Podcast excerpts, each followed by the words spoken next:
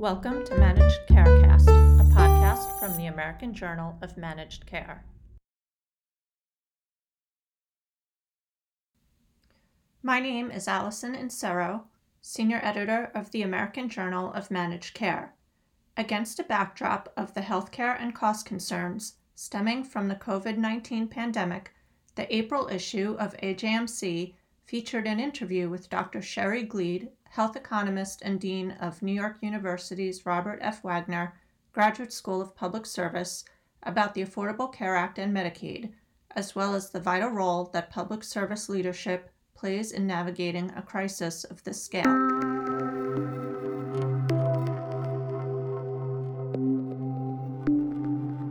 First, let me just ask you, how are you doing with everything going on in the world? Well, it's very crazy between sort of all the different parts of my life. So, as dean, I'm overseeing the transformation of our school from being an in person school, very much situated in the heart of New York City, to being completely online. Um, but it's working. We have an amazing staff. We've really managed to, to pull it off. And then I'm teaching. And then as a health policy researcher, I mean, these are crazy times, and it's hard to think even about how we should be moving forward, although certainly we are in a better position because the Affordable Care Act happened than we would be in this horrible, horrible tragedy if we didn't even have those people covered. And then, you know, I'm also a person living in New York City as the world collapses around me, and that's very frightening. It's just kind of heartbreaking to watch. As you mentioned, we're conducting this interview on a day when the world and the country is in the midst of this pandemic. Yesterday, it was 10 years since the ACA law was signed. The ACA did a number of things which you wrote about in the March issue of Health Affairs to improve access and, and other things for people to get health insurance. But going forward, what will it take for the US to solve the problem of health insurance and health cost and access, given the state of affairs that we're in now? If there were problems before, as you say, what happens next? I want to separate out what we need to do right now to deal with the immediate crisis that we face right now. And I think it's important, you know, people, there is this expression that you should never let a good crisis go to waste and that every crisis is an opportunity. But I think sometimes a crisis is just a crisis and it needs to be dealt with as such. And I think that's the situation we're in right now. Um, we need to be doing something to make sure that our hospitals have enough resources to be able to take care of the enormous numbers of people they're going to be needing to take care of. We need to make sure that people have enough financial protection so that getting sick doesn't bankrupt them um, in an already, already incredibly convoluted, depressed economy. We need to fix all of those things immediately, and this is probably not the moment to be making long term health policy choices um, because building an institution to go forward ought to take longer than a week, but solving those problems shouldn't take longer than a week. We have to solve those problems right now, and I would be really wary of coming up with a health policy program going forward that we could figure out in a week. So I, I think there's like a separation there. So let's talk about the second part of it because that's what sort of my paper was about a little bit. Mm-hmm. Sort of what the ACA, what sort of left with the ACA passed. And I guess the first big chunk that's left is that 14 states still haven't expanded Medicaid. It's practically free for states to do that not fully free, but practically free. And it's really hard to see why they haven't. So that's number one. Uh, number two is that while the ACA provided people with a lot more financial protection that they, than they had before the law, and I think you know people's memories are understandably that things have things have displaced what they knew about the world in 2008, but there is a lot more financial protection now than there was then. There's still a lot of people who face enormous potential financial out-of-pocket costs. And and we actually sort of going going back to the COVID situation, um, we see that here. I mean, if you have a, a large out-of-pocket maximum, and I think here it's the out-of-pocket maximum at least as much as the deductible that's at issue, you could be you could face pretty high expenses relative to your income in either the Affordable Care Act marketplace plans or employer-sponsored insurance. I think there's no really good reason for us to be doing that to people it's not the way we can control costs. So we are going to have to solve that problem. And that's, I think, a, a, second direction that we need to go. And I think it's not it's not limited to people who are in the marketplaces. It's also a big problem in traditional employer-sponsored insurance. So all of that is on the financial protection side. then the second, you know, so the other part of the question is what are we going to do to contain healthcare costs? The Affordable Care Act did a couple of things in efforts to contain healthcare costs. And I just think it's worth thinking about what they were and what they did and where that leaves us going forward. So the first big thing that the ACA did is it actually changed the update factor for the payment of hospitals in the Medicare system. This is such an arcane little point. It had to do with adding a productivity adjustment to the way that hospitals payments were updated from one year to the next that I think nobody's even paid any attention to it because it seems so obscure. But it's actually one of the main mechanisms that was used to finance the whole system. The whole expansion of coverage, a big chunk of the money for that came from just um, containing those up, you know, limiting those update factors.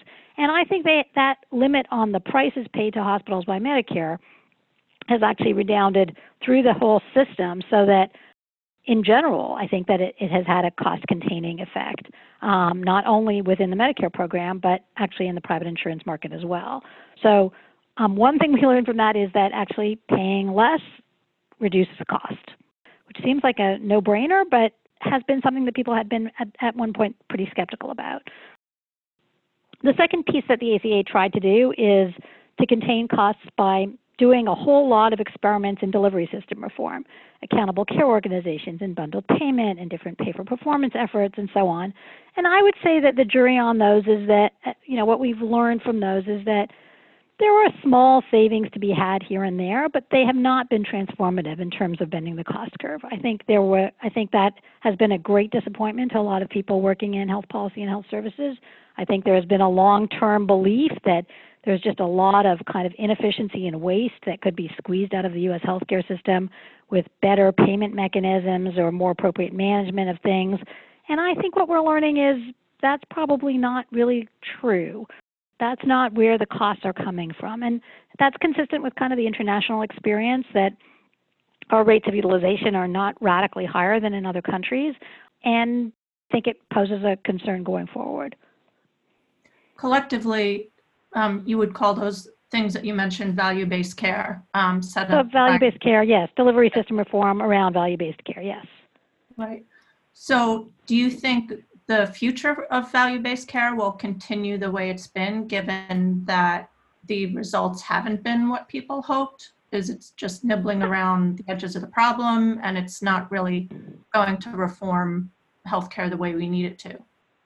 I, I think I think value-based care makes a great deal of sense, and I think it has some important potential. And the, the important potential that it has um, is that it rewards, it provides bigger rewards to healthcare systems, organizations, providers who are behaving in the way that we would like people to behave relative to people who are behaving in a way that we would not like people to behave.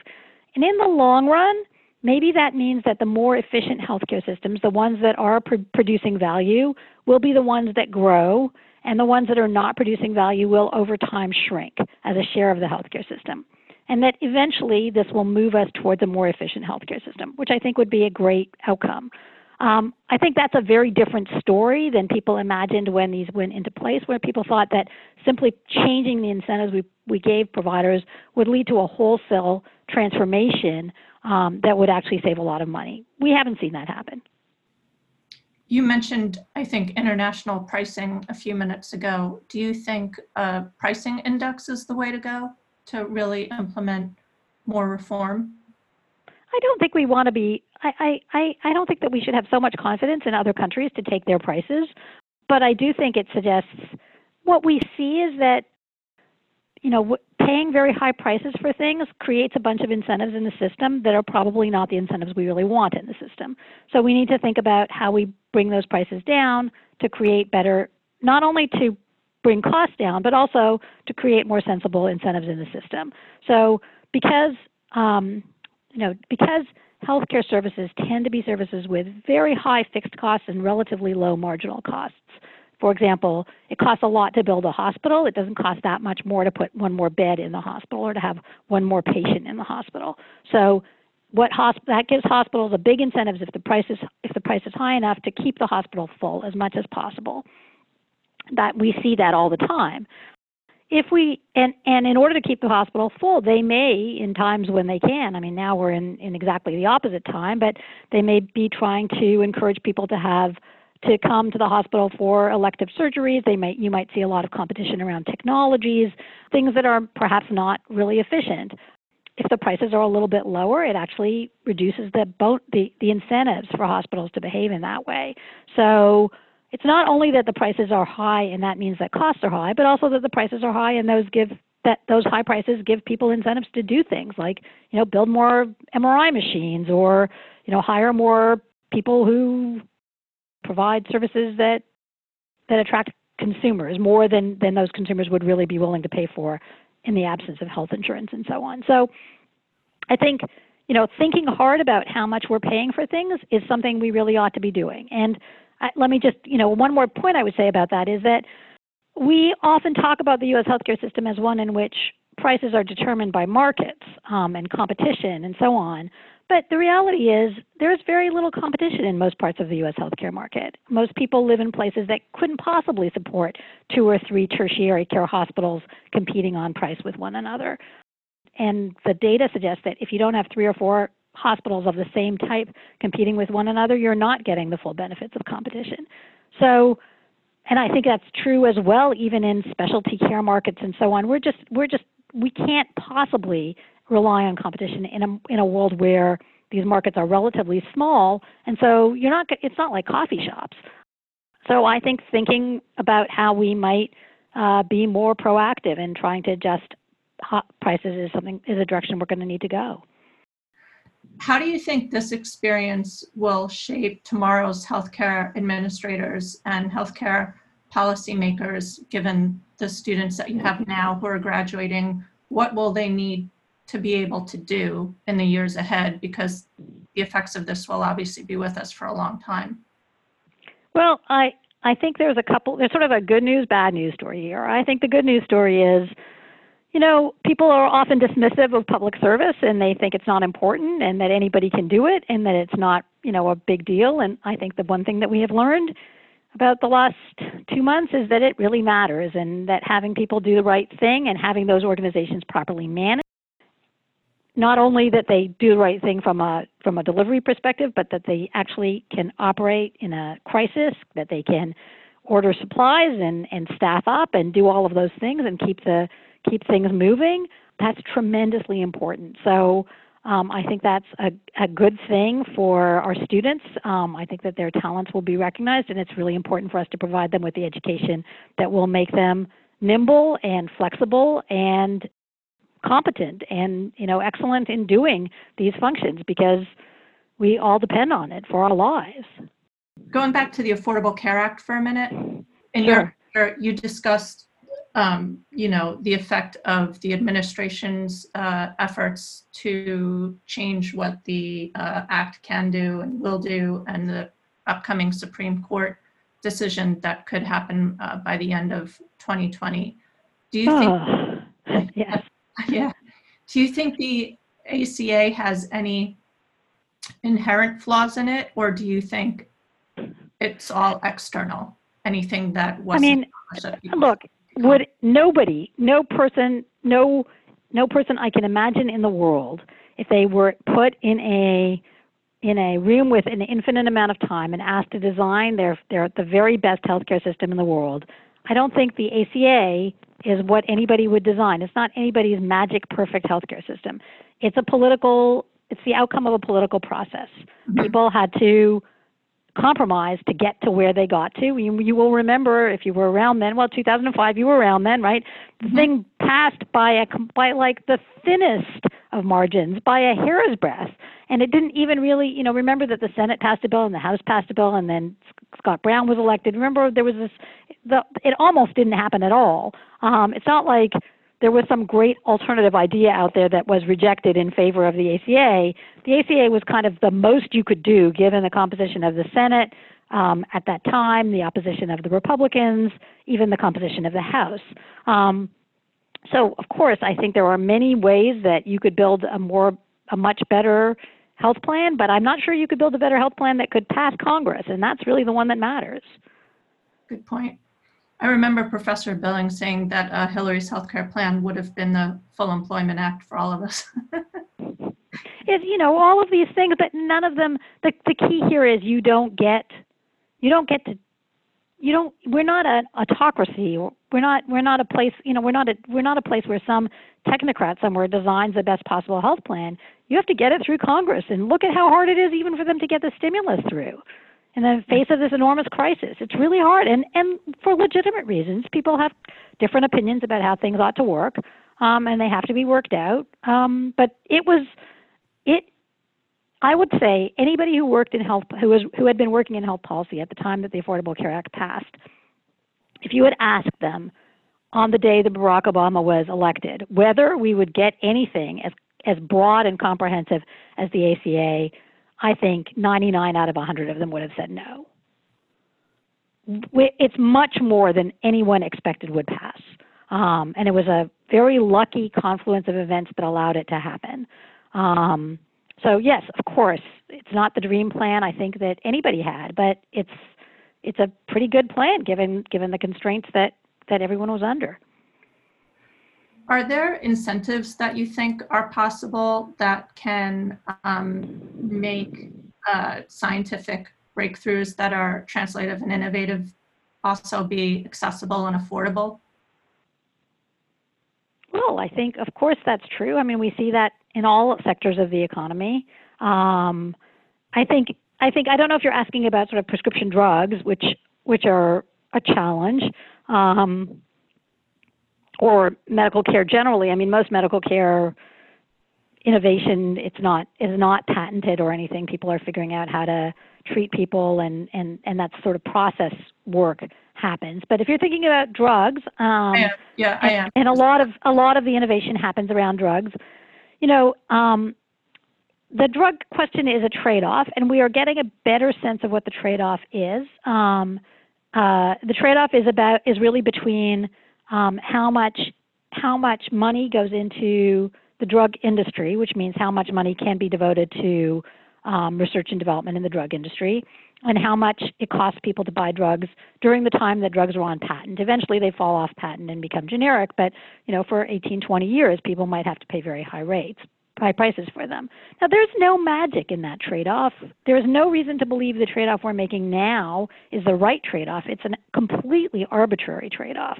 Completely arbitrary. Somebody came up with a with a patent length. I don't even know when they were not thinking about new cancer drugs or anti antiretrovirals or anything. They just had a number, and that's the number that we have. And somehow we've decided that that's the magic number, and it's perfect. There's no reason to believe it's perfect. There is growing literature that talks about exactly how much innovation would you give up if you uh, if you lowered the prices of drugs when they first came out. And I think that literature suggests not as much as you might fear, but some. I mean, I don't think it's right to say that it would be none, something. Um, uh, so I think this is a reasonable debate to have, a very healthy debate for us to be having. Is there anything else you want to say or a question I didn't ask that you would want to answer? It's a freebie. I think that's a good set of questions, and I'm glad to be interviewed by a Wagnerd. well, thank you very much, and I hope that you and your family and, and everyone stay safe. Take care. Uh, All right. Take care. Okay. Bye-bye. Bye.